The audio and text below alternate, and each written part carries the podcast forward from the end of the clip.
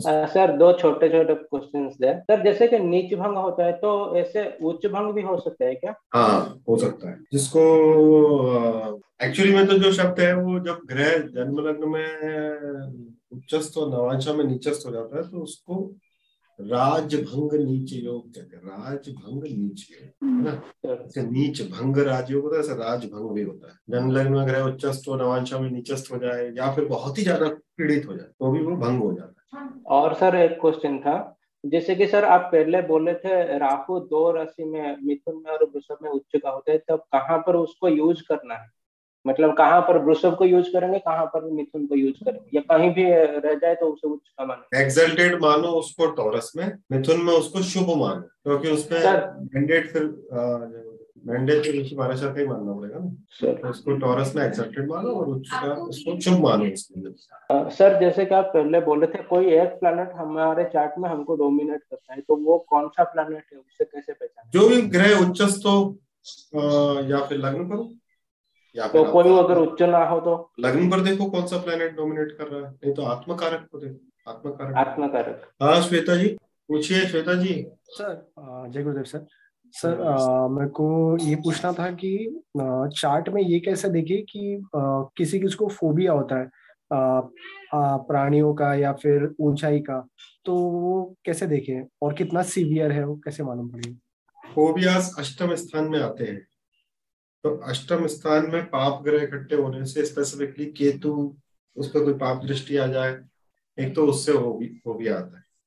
लग्नेश पीड़ित होने से और उसका अष्टमेश से या अष्टम साल संबंध होने से उससे भी फोबिया आता है। बट फोबिया जिनको भी आता है, केवल अष्टम से नहीं देखोगे आप, उसके लिए चंद्र ज़रूर देखोगे। तो चंद्र भी पीड़ित होना ज़रूरी है।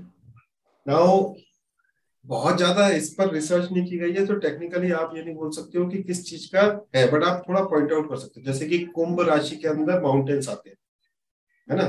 तो कुंभ राशि अगर पूरी तरह से पीड़ित एक तो ये कॉम्बिनेशन है अगर कुंभ राशि पूरी तरह से पीड़ित है तो आप बोलोगे ऊंचाई से हो सकता है इसको। वृश्चिक के अंदर ऊंचाई आती है अंदर है वृश्चिक तो उसको नीचाई से हो सकता है या पानी का फोबिया हो सकता है अगर वाटरी साइन पूरी तरीके से खराब हो गए लियो के अंदर जंगल आते हैं तो जंगल का फोबिया हो गया शेर। है ना?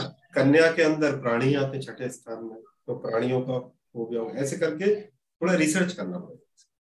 सर अंधेरा किसमें आते हैं? तो अंधेरे से डर थैंक यू सर अष्टम में? अष्टम में अंधेरा है ना? ब्लैक होल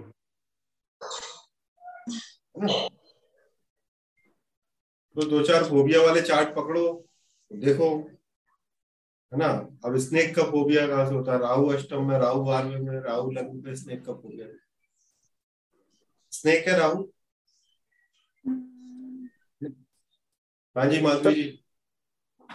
पेट्स जैसे कुत्ता या बिल्ली उसका कुछ स्पेसिफिक हो सकता है कॉम्बिनेशन